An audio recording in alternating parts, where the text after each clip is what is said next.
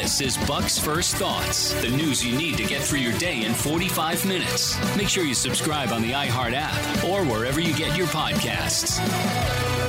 Cuomo advisors altered report on COVID nineteen nursing home deaths. That was the story in the Wall Street Journal just yesterday. I, I want to make sure that we all focus in on this because I know the media is spending a lot of time on the sexual harassment allegations about Cuomo, and that's fine. He's a creepy old weirdo. I get it. I'm with you on all that. But what he did in the nursing home fiasco was far more egregious as a matter of public conduct and far more damaging to the Democrat Party and brand and the media, too. That's a mega scandal. Not not a thing that can be apologized for. Not a thing that you can just wave aside with a hand and a few tears and say, oh, I'll do better other times, I promise. That's not the way this works. We need to continue to hammer home the point here that Cuomo had people on his staff intentionally change numbers about deaths during a pandemic. This would be like a general lying about troops killed in battle so he could keep his job. That's how serious this is. You have to understand the degree to which this changed thinking and this mattered at this period in time of extremely important and tense decision making. Maybe people would have thought differently about, oh, I don't know, the Great Barrington Declaration about focused protection for seniors if they had known just how egregious the government misconduct, how how awful the decision making was in New York. Remember, New York and New Jersey, number number two and number one, respectively, for COVID deaths per one hundred thousand people in the United States, both very deep blue Democrat states. Let's remember that. And yet somehow Cuomo was a hero. He was second only to Fauci, to whom I can only say he needs to go Fauci himself. Second only to Fauci in terms of the hero worship from the media. What the heck was this all about? How did this even happen? There's so much going on here. First of all, you have the fact that if you're a Democrat, you can get away with things that you would never be able to. If this were a Republican, imagine this were Kristi Noem. Imagine this were Ron DeSantis. If Ron DeSantis hid fifteen thousand uh, nursing home deaths by, by undercounting it by fifty percent, so whatever, they said it was roughly, you know, seventy-five hundred, let's say. Something along that along those lines. If he said that it was seventy-five hundred, it was really fifteen thousand. People would be demanding not only he resign. And when I say people, I mean universal. There would be universal nationwide condemnation in the media. It would be the top story. And there's just this kind of muted, half-hearted reportage on it from the Democrat outlets. You know, yeah, it looks like maybe a crazy thing happened, man. Cuomo was undercounting nursing home deaths by, I don't know, like fifty percent or something. Wow. They really don't math so good over in the Cuomo office, do they? Yeah. Tough to do addition and subtraction. This mattered immensely. And if this were Ron DeSantis, it would be the number one news story. I mean, you know, you remember when during the Bush administration, there was that misconduct in, in uh, Abu Ghraib. And that was on the front page of the newspaper day after day after day after day. And I remember being a, a pretty, pretty young guy at the time and saying, wow, so so this is how you make a story really stick. This is how you really tear down an administration with a story. I mean, George Bush wasn't giving that order, but Abu Ghraib was on the front page of the newspaper of the New York Times, for example. I, I, I want to say, you know, twenty out of thirty days or something like that. It was a long time ago, but it was there's so much coverage of it, just saturation. Saturation coverage. And they could do the same thing with Cuomo. This is a really big deal. We've had Democrats and we've had the corporate media lecturing us month after month after month about listening to the data, obeying the science, doing what Fauci tells us. And the hero of the pandemic was actually the villain. And we're not supposed to think that this is indicative of broader problems and the way they approach this whole thing in twenty twenty. We're not supposed to make the connection that clearly they were willing to go along with this in part because they knew that Cuomo was a useful weapon against Donald Trump in the election year. That orange man bad who liked hydroxychloroquine as an idea and, you know, wasn't running around quadruple masking, that, that maybe they were a little bit unfair to the point of sheer dishonesty about Trump in the election year and were willing to prop up people like Cuomo. Here's this this piece, the Wall Street Journal. New York's Andrew Cuomo, uh, New York Governor Andrew Cuomo's top advisors successfully pushed state health officials to strip a public health report of data showing that more nursing home residents had died of COVID nineteen than the administration had acknowledged. The July report, which examined the factors that led to the spread of the virus in nursing homes, focused only on residents who died inside long-term care facilities, leaving out those who had died in hospitals after becoming sick in nursing homes. As a result, the report said six thousand four hundred thirty-two nursing home residents had died, a significant undercount of the death toll attributed to the state's most vulnerable population, the People said. The initial version of the report said nearly ten thousand nursing home residents had died in New York by July late last year, one of the People said, according to those with knowledge of the report. Unbelievable. They went from ten thousand to six thousand. That's a pretty big difference, isn't it? Why would they do that? Well, because they knew that that number would really shock people. And they knew that other states that also have senior citizens would be a point of comparison. And what they're now going to be able to do is say, hold on a second. The data was was fudged here in a way that was meant to prevent accurate comparison. How can you know whether your public health officials, how can you know whether your governor is doing a good job when they're lying about the very data that they claim is supporting their position? And let me tell you this right now. This is not the only instance. It may be the most egregious, but the only instance of fraud through numbers manipulation during this pandemic. We will find more of this. There are other cases where people either cherry pick numbers, and I'm talking about governors, state health officials, maybe even Fauci himself. They cherry pick data to fit a preferred narrative and suppressed anything that challenged what they wanted the people to believe. If this were, if Cuomo were the C E O of a publicly traded company, or any company for that matter, if Cuomo were the C E O of a private corporation, this kind of activity of hiding numbers like this, if they were profit numbers, for example, I mean, if you were cooking the books, he'd be facing prison time. But he cooked the books intentionally on deaths during a pandemic when decisions were being made that were directly affecting, and in some cases, as we see now, causing those deaths. And we're supposed to just forget about it. No big deal. Everybody was doing their best. Cuomo was giving us such great press conferences. His brother over at C N N was doing such funny stuff with him at night. They should have had a duo show. Well, I guess they did. These are the people. These are the voices. These are the platforms out there. All these different Democrat and Cuomo-aligned groups and individuals who have been telling you all along to trust them, believe them. And they missed. And they also slowed this down, right?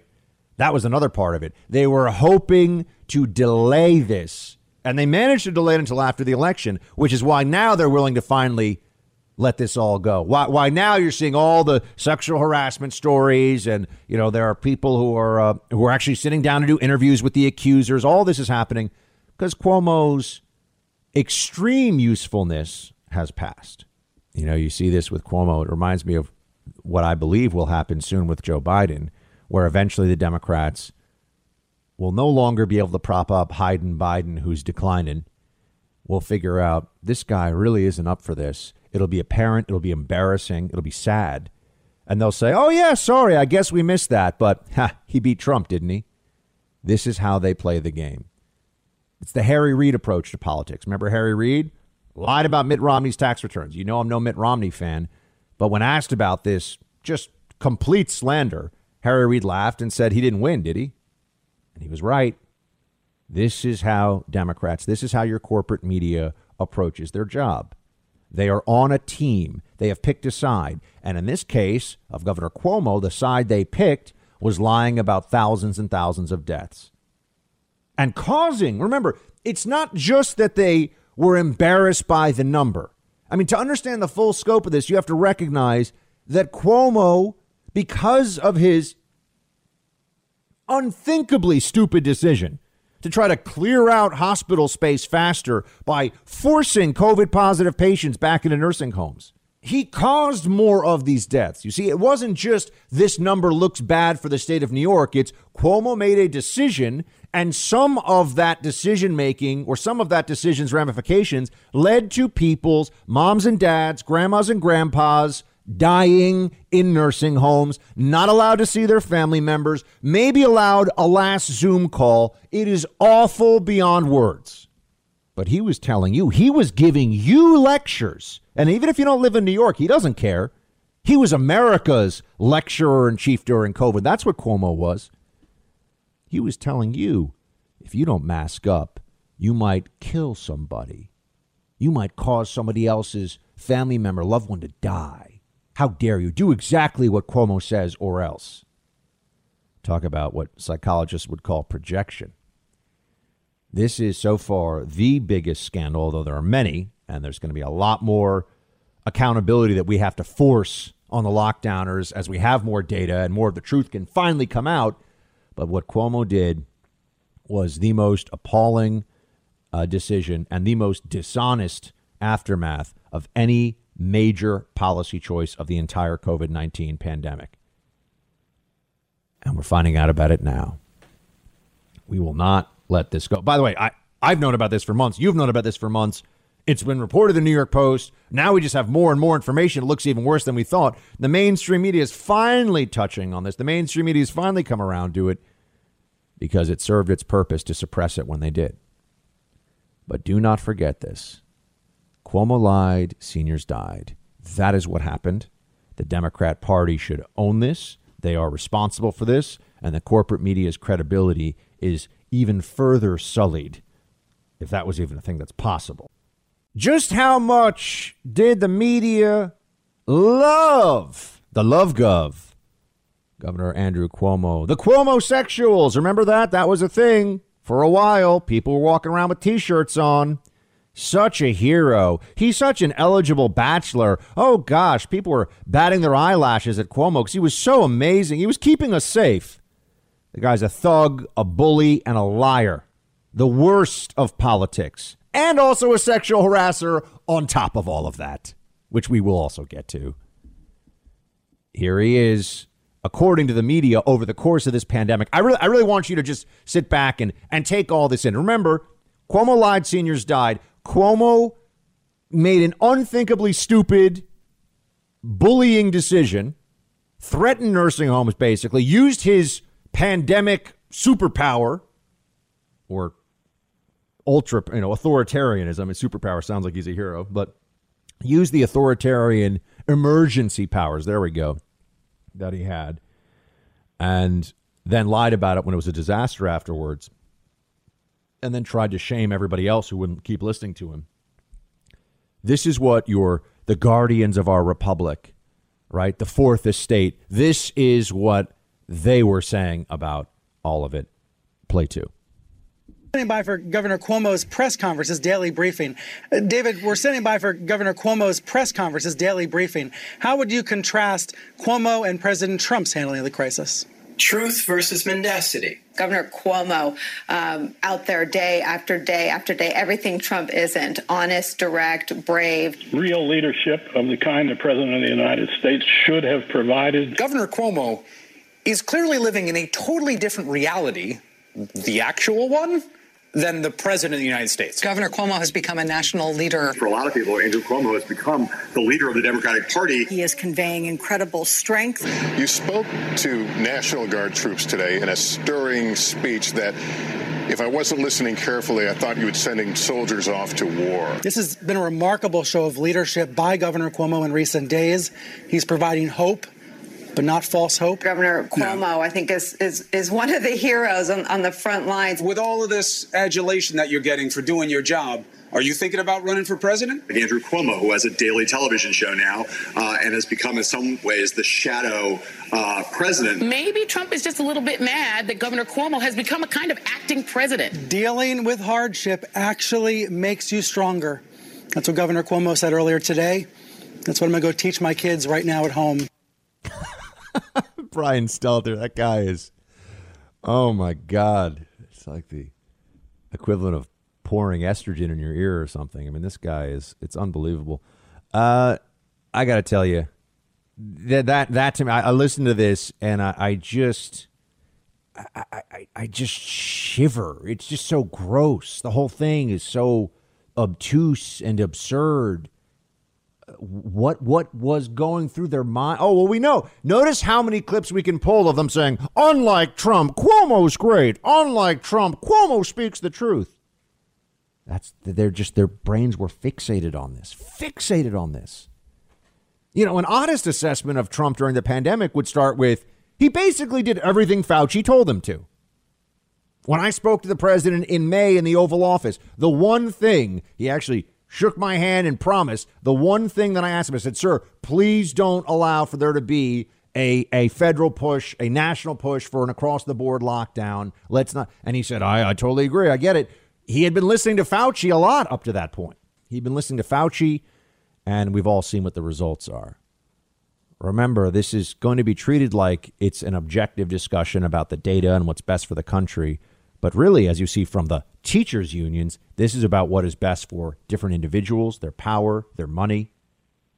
They don't want honesty about what's happened during this pandemic. They certainly don't want accountability for people that were propping up liars, frauds, and thugs like Andrew Cuomo. I mean, the fact that this guy, I would put money on it right now, is going to finish his term as governor. He will not resign, and they will not impeach him.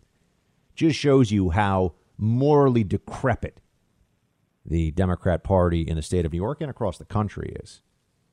They're going to let this guy stay. If he stays, who goes? And let's just remember this. They're not going to impeach. Democrats will not impeach Governor Cuomo. But they impeached Trump twice. The first time, and I know this was in Congress, but the first time over a phone call to the Ukrainian president where nothing happened. Cuomo sent seniors to die in nursing homes like a moron because he thought he was so smart and he was drunk with power, and then he lied about it to everybody. If that doesn't make you resign, what does? Governor Cuomo said that he has never propositioned anybody. Do you believe that he was propositioning you? Yes. For what? Sex. And then he explains at that point that he is looking for a girlfriend. He's lonely. He's tired. You've just finished dictation, and the governor is telling you he's lonely and looking for a relationship. Yes. You have been quoted as saying that he also asked you about if you'd ever been with an older man. Yeah. He asked me if age difference mattered. He also explained that he was fine with anyone over twenty-two. And how old are you? twenty-five. What were you thinking as he's asking you these questions? I thought, he's trying to sleep with me. The governor's trying to sleep with me. And I'm deeply uncomfortable, and I have to get out of this room as soon as possible. And to be clear, what made you think that he was trying to sleep with you? Without explicitly saying it, he implied to me that I was old enough for him and he was lonely. He was trying to sleep with her. Can, can we all just state the obvious here together? I mean, that, that's... Many of us have been in the workplace and had conversations and, you know, maybe, you know, shared some of our personal life with friends or colleagues or whatever. But we also know when you're the governor of New York and you have a twenty-five year old attractive female who's alone with you, and you're talking about the the age at which you're willing to have a sexual relationship and your need for a sexual, like, uh, short of drawing a map or like producing some kind of a contract with his expectations and her expectations, like, this is pretty clear. It's entirely credible. all these women who have come forward. These are credible allegations. You know, we could go back to the Kavanaugh era, remember? And they kept saying credible allegations against Kavanaugh. And, and I was completely losing my mind over this. I mean, I was I was fr- I was furious. I mean, this is what I said. A lot of us became wartime conservatives during Kavanaugh because we saw that there was honestly no there was no floor. There was no basement of moral depravity. The Democrats, including Kamala Harris, by the way, leading the charge there in the Senate. Don't ever forget that. That there was no low the Democrats would not go to to destroy somebody for politics, that they would lie uh, just in the most, it was just the most mendacious, disgusting, idiotic, obviously untrue garbage about Brett Kavanaugh. It was, and, and any person who doesn't see that, it's just not very smart. It's not possible to look at all the, not possible to look at the three accusers, including the third accuser, who's like giggling and talking about gang rape that she saw when she came back from college. I mean, the whole, the whole thing, or Julie Swetnick was her name. The whole thing was so absurd. Avenatti, Avenatti is, it's, isn't it amazing to see? He was the hero of C N N at the time. Don't you see a pattern here? When you were useful against Trump, if you were a weapon against Donald Trump, you were given this this cloak of invincibility and, and the elevation. You were treated like a conquering hero. Didn't matter how disgusting you were. Michael Avenatti is the ultimate slimy lawyer. He makes Michael Cohen, Trump's good friend for a while, unfortunately, makes Michael Cohen look like an ethical counsel. Avenatti was was stealing millions from a paralyzed client. That guy was on T V. He was on C N N. I think more than any other guest over a period of two months. It was as though he was he was paid to anchor a show. He was on all the time. And he went forward with obvious lies about Brett Kavanaugh. But I, I digress. You know, that, that whole thing gets me so fired up. And I'll never forget, I had people, um, I had a C N N anchor reach out to me directly and say, you've got to stop what you're saying about Kavanaugh. You're going to destroy your career. And people on our side who think you're smart but don't agree with you will never take you seriously again.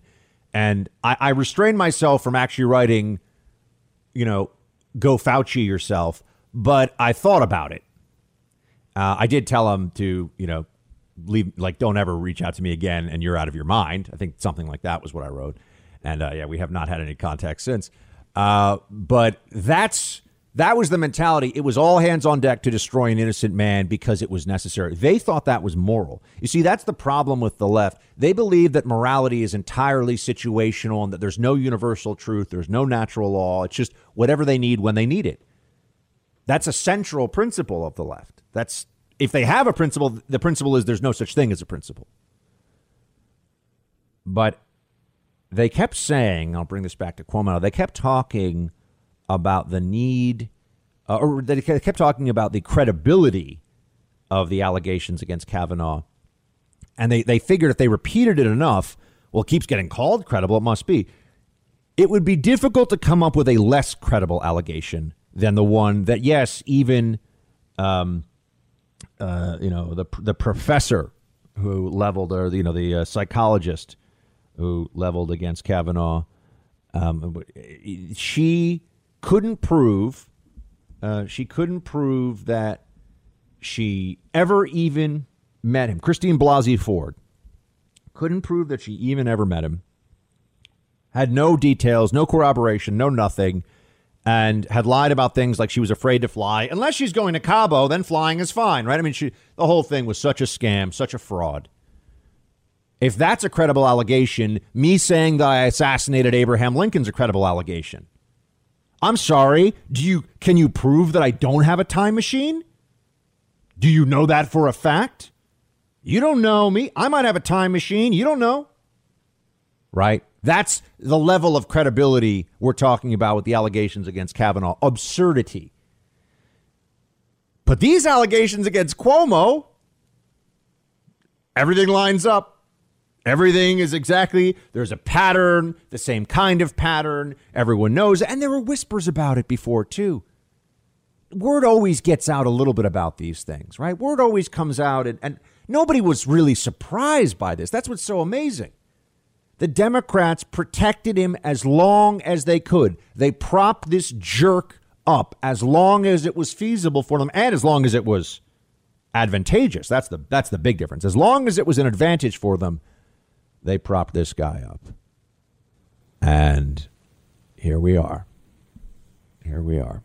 I've, I've got to tell you, the fact that he's not going to resign is, is so troubling. But also in another sense, he's an excellent reminder of how of how corrupt Democrats are with all of these things and how two-faced they are and how it's all just about power for them. You know, Me, me Too things, right? I mean, first of all, let's not forget Joe Biden was credibly accused of sexual assault by a woman who knew him, who worked with him, who was around him. You know, remember when it was, what, what does she have to gain? Uh, accusing a Democrat who's going to be president of sexual assault, uh, you really have got nothing to gain because your life is going to be ruined. You never even hear about that anymore, do you? Creepy Joe sniffing women's heads, grabbing them, touching them, saying weird stuff. I have never met a stranger and held her head from behind and kissed her head and sniffed her hair. That is a weirdo move. Joe Biden did that. That's a matter of record. That's not even a, that's not even an allegation. He apologized for that, but not not an issue. Just saying n- nothing about Joe Biden. It doesn't matter. See, one of the things about Trump was that he was blowing out into the open the truth that we had known about the Democrats for so long, when he would say things like, you know, I could shoot somebody on Fifth Avenue and, and you know, my supporters would stay with me. And the Democrats all lost their minds about that. A lot of Trump supporters said, look, he's obviously exaggerating a little bit, or he's, you know, he's he's trying to make a point. It's hyperbole. But that has always been true about Democrats. Bill Clinton, going down the whole list. It's always been true that they can do whatever they want as long as they're useful for the power of the people on the Democrat side. And the same thing is very much true of Cuomo. We're seeing this play out in real time. Very, uh, I was going to say it's discouraging, but that's not even really true. This is who the Democrats are. There's no surprise here. None of you are sitting around saying, wait a second, they're really unethical. They'll lie about Kavanaugh and then they'll defend uh, Kavanaugh, who's clearly innocent, and then and then defend Cuomo until they can't. They just they couldn't hold it back anymore. It's like Harvey Weinstein. Weinstein was a big friend of the Obamas. He was a big donor to the Democrats. You know, you see, and then eventually they're like, oh, there's too many allegations, too much stuff comes out. So then they, you know, like like an old horse getting sent to the glue factory. That's what they do with Weinstein, with Cuomo. You know, sorry, you're more useful now for us to do some virtue signaling and, and pretend like we're an honest press. They, they don't take these people down when it matters. They don't take them down when they're actually going to politically lose as a result of it. You get on the whole list. Everybody knew Charlie Rose with the uh, the crusty claw. I love that line. That was uh, arr, the crusty claw, arr, matey. Uh, you know, Charlie Rose was grabbing. I I heard about Charlie Rose being an old creepster. Um, I, I mean, like twenty years ago, when I was working at C B S Evening News, everyone's always known that guy was an old creepster. You go down this list, all, all these prominent Democrats that it took so long, and then finally, and then they want applause because the media finally covers the story. No, when they were powerful, when they were uh, necessary to carry the message for the left, they were protected. And the same thing's true of Cuomo here. But you listen to these young women. Look, we also all know, we sit there and you see these women talking about this and you go, yeah, they're telling the truth. You know, we we we can actually make these cuts. Sometimes you don't know. Sometimes it's kind of hard. Sometimes it feels like he said, she said. No, this is she said, and she's telling the truth. And she said, and she said, because there are a handful of them. They're telling the truth. Do the Democrats really care? What's fascinating, of course, is they actually do care about the sexual harassment more than they do the order to send seniors into nursing homes, which undoubtedly put more of them at risk and killed more seniors than would have otherwise died. They care more about un, un uh, uncouth, inappropriate comments said to women. He he didn't, you know, he didn't sexually assault anybody. I mean, there are there are some things Cuomo did not do. But I mean, he clearly uh, likes young women and tries to use his power as a means of getting them into bed with him. And now it's come out. And that is what the media is uh, hoisting him up and and, dist- and destroying him over. That's what they're hoisting him up over, not the the seniors in the nursing homes, because that goes after much more than just one man being a lecherous old fool. That goes to something else. Goes to the way the media lied about COVID in so many ways to defeat Donald Trump in twenty twenty. The only way I know how to improve it is with a shredder. It's not even a coronavirus bill. Calling this a coronavirus bill is like calling um, Harvey Weinstein a feminist. It's chock full of spending porn, billions of dollars to states and local governments that have, have seen their revenues go up, billions of dollars to yeah. pension programs, billions of dollars to schools with no requirement that they open. Um, it's it's a, it's an orgy of pork. An orgy of pork.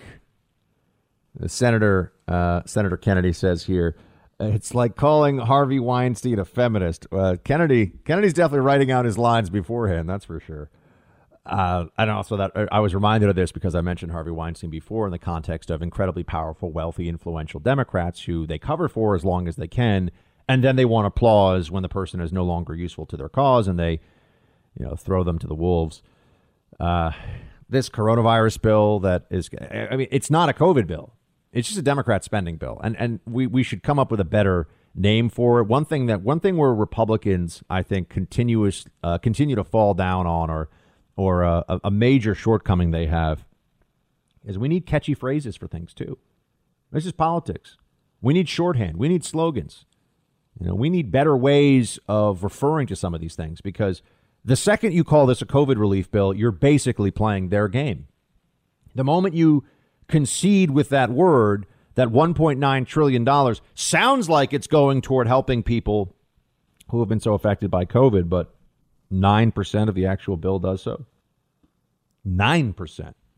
I mean, if it were like sixty or seventy percent, I'd say, ah, you know, it's politics. They're going to put some other stuff in there. It's basically all not COVID stuff. In fact, there's a, a whole there's there's provisions about, you know, additional spending for education.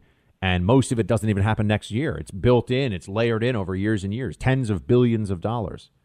Oh, you mean the teachers unions want their payoffs and they want their prerogatives? And it really has nothing to do with their safety. They're so scared. Yeah, that's what I thought. Not a surprise. Uh, the pretense of a Biden administration and of a Democrat majority Congress acting in even, even the most the most basic bipartisan fashion. I mean, that didn't last a day, did it? And Biden came into office and his attitude, or I should say the handlers around him and the special interests and the people that are telling him what to do, the attitude was, we won, you lost, go jump in a lake, you know, go blankety blanking blank your blank. And we've seen nothing but that since then. And this is, I, I think, in part a, a, a hangover of the way that Donald Trump psychologically broke the left. And they haven't put themselves back together. I mean, you know, Humpty Dumpty, all the king's horses and men can't put the Democrats' fragile emotions back together again. I mean, they're having a tough time here because Donald Trump came into office and made fun of them for four years for being a bunch of shrill lib lunatics. And now they want payback against against everybody else. There's real anger out there. But, you know, Ted Cruz notices that Uh, they're not even pretending to be reaching the other side.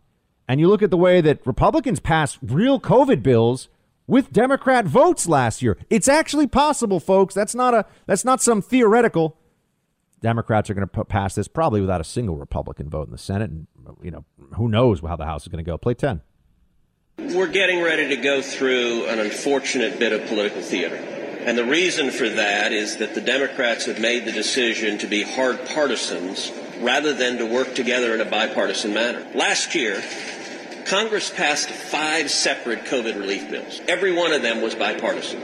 So it's not just empty words. Republicans here have demonstrated that we are ready and willing to roll up our sleeves and work together in a bipartisan manner to address COVID, to defeat this pandemic, and to get people back to work. Joe Biden and Chuck Schumer and Nancy Pelosi could have done the same. But they made a decision instead. This is not a COVID bill.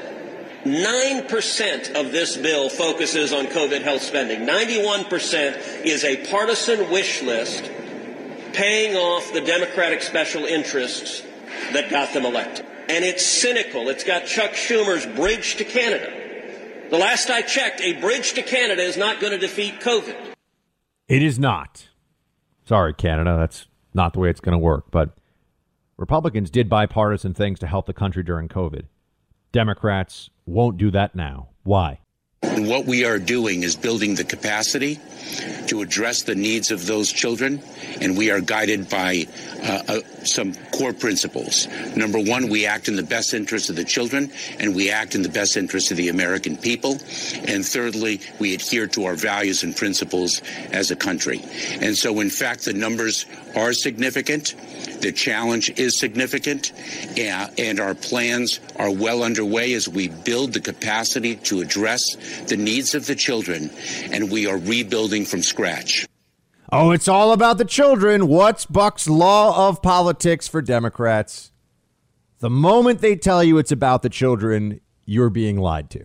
Okay, just remember that. It's always true. The moment they say it's for the children, the moment Nancy Pelosi comes out, you know, with her Chanel scarf loosely draped around her mouth because she cares so much about COVID and goes, yeah, the, ch- the children need, you know, I we're going to get get them the things that they need. Yeah, that's because they've got something else going on. Why do we have a what is what is he saying now? Uh, D H S Secretary Mayorkas, a significant challenge at the border. Why, why do we have this? Because of the Biden administration. That's why we have a huge spike in people coming to the border. They are literally wearing Biden T-shirts. OK, can we make this any more clear? Illegal immigrants are showing up and wearing T-shirts that say Biden let us in at the border. I think we know why they're showing up. And Democrats are already uh, I mean, House Democrats are already pushing uh, bills, uh, try- trying to get bills ready to go for mass amnesty. I said I've said this all along. I, you know, policy, I'm good at predicting elections. I don't think anybody can really predict elections, but policy I can usually sh- uh, see coming. But we're going to have to have a whole reckoning here as a country about what's going on with our immigration policy right now, because it this is about to be the, the central fight. And really what you're going to start to you're going to start to see is that they want open borders because sovereignty is for suckers. Sovereignty, a nation that can control its borders, that requires effort.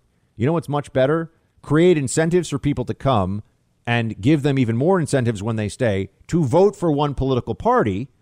And you effectively create an, a, a voter base of anybody from anywhere around the world who feels like coming to America and availing themselves of all of the benefits of being here illegally. Right? We're supposed to have a process for all of this.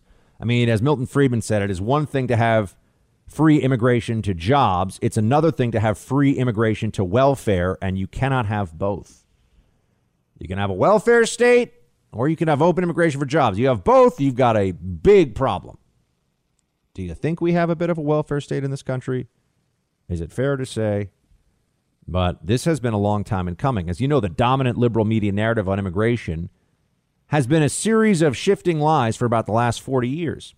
In the Trump era, the main leftist argument on immigration shifted into outright moral blackmail from the left. This is what this is how it would always go. You know this. If you ever try to talk to somebody about immigration policy, this is how it, uh, it happens. Do you have a problem with a million illegal arrivals from uh, Central America? You must be racist, they say to you. If you ask any questions about who will pay for these new illegal arrivals in terms of the benefits and welfare, that's a racist question to ask. If you wonder how Social Security and Medicare will remain viable programs when millions of illegal aliens will need similar benefits when they reach retirement age, it's racist to even consider such things. That's what it's just always about, how it's always racist and xenophobic. You're not allowed to ask any questions based on, oh, I don't know, the simple math of how are we going to pay for this? Who's going to pay for this? How's this all going to go? That's more or less the extent of the intellectual discourse you can expect from leftists on the issue of illegal immigration, because they much prefer to engage in ad hominem attacks against anybody who has a problem uh, with open borders. It's so much easier. As you know, illegal alien is a term that appears in the federal legal code many times. Leftists now say that it is hateful, and they're actually in the process of changing this. They might have already changed it by the time I talk to you in the federal code. It's hateful to say words that are written in federal law when it comes to immigration. But they were they used to insist on illegal immigrant, but they disliked the fact that there was illegal in there. So if you're going to call something illegal, you're kind of admitting it's against the law. That's a problem. So then they moved on to the more Orwellian term undocumented, which is absurdly vague and inaccurate. They have documents somewhere. They're not undocumented. They just don't have documents that say you're legally allowed to be in the United States. Calling an illegal alien undocumented is like calling a trespasser a pre-invite guest. Now, keep in mind, this phraseology fight is coming to us after decades of brainwashing the American people with platitudes meant to conflate legal and illegal immigration, to mislead citizens about the cost of illegals and pretend the problem was less massive all along than in reality it is. Loaded, misleading claims like America is a nation of immigrants and immigrants do the jobs Americans won't do have become second nature for many American commentators, in particular news anchors, policy analysts. They say these things as though they are written in the Constitution itself. I mean, C N N actually seems to believe that Emma Lazarus's great Colossus poem on the base of the Statue of Liberty is the foundation of federal immigration law. You know, the poem, for anybody who doesn't know this, just so you're clear, that poem was for a fundraiser. The plaque is there for tourists. OK, that's where the great Colossus poem, you know, give me you're tired, you're hungry, or you know, I, I don't remember all the poem, but you get it. Historically, Ellis Island was actually a place where immigrants could be re- uh, rejected on the spot after a weeks long transatlantic journey. You got about two percent of all new immigrants at Ellis Island were, for medical or mental health reasons, told to go back on the boat and go home. So people were, were turned away even at Ellis Island. Not a lot, but there were people turned away. The left's rewriting of immigration history isn't simply an academic matter. It's been used to create narratives that support illegal immigration at the expense of rule of law and sovereignty. So that's now at the it's at the point where we have to see what's going to come next, what's going to happen. Um, we are at the extremes now. We are at the phase where we would have to think about what becomes of this country when there's another mass legalization. Remember, we had a mass legalization under Ronald Reagan in nineteen eighty-six, and they said it would only be whatever it was, a couple million. And then there was going to be a very secure border and no more illegal immigration. We got the amnesty, and then we got millions and millions more illegal immigrants in the country.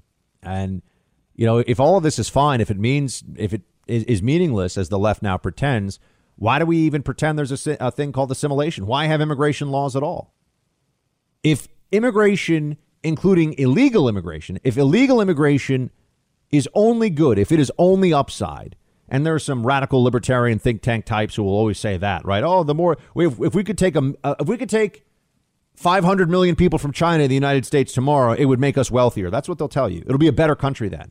To which I say, okay. If five hundred million Chinese arrived in uh, America tomorrow, which I know that's not going to happen, but we're just as a thought experiment, would it still be America? It's still the same country. Don't we have cultures, norms, mores, shared history, tradition? Doesn't all that come from being here and being an American, and that we have an assimilation process for people to become American over time? But, you know, when you show up here illegally and, you know, the first day you step on U S soil, you're not an American. You're not by law, and you're not by any other definition. So how do we actually view this as a society? These are the conversations we have to have. And then, of course, there's the the question of the official count. As of twenty seventeen, they were saying, and it's true now, too. I mean, I, I just have the twenty seventeen number in front of me, but they'll say about eleven point seven million illegal illegal aliens in the United States. But that figure is an estimate based on voluntary census data. That's right. It's all census data they're using. Uh, the real number of illegal aliens is probably much, much higher, right? There were those math nerds at Yale, and I say math nerds with reverence. Just a couple of years ago, they did a P H D project, and they looked at all the available data. And these are, you know, these are math whizzes. And they estimated the number of illegal aliens was more like twenty million, which is close to uh, double the official figure. Um, it's it's pretty remarkable when you see that we're told the number has stayed constant. Illegal aliens, it has stayed constant for like the last ten or fifteen years. Net migration zero. You hear all these things. Meanwhile, when I've been down at the border and talked to Border Patrol and uh, members of Border Patrol, you know what they say? Uh, that's ridiculous. We're catching illegals crossing over all the time. and illegals aren't in large numbers going back to where they came from, especially if they come from Pakistan or China or the Philippines or wherever. They're not they're not coming. They're not going back to their home countries. Once they get here, they stay. But we can't even we cannot have an honest discussion about immigration in this country. Ille- and again, see, even just the notion of, of immigration, I'm talking about illegal immigration. We can't have an honest discussion about it because that would mean the left won't get its way quite as easily. But do you see how they're ramming through this spending bill in the Congress? See how their plans now are to just continue doing exactly what they want? Doesn't matter what the Republicans think. That's the plan for amnesty, too. That's how they're going to ram through amnesty.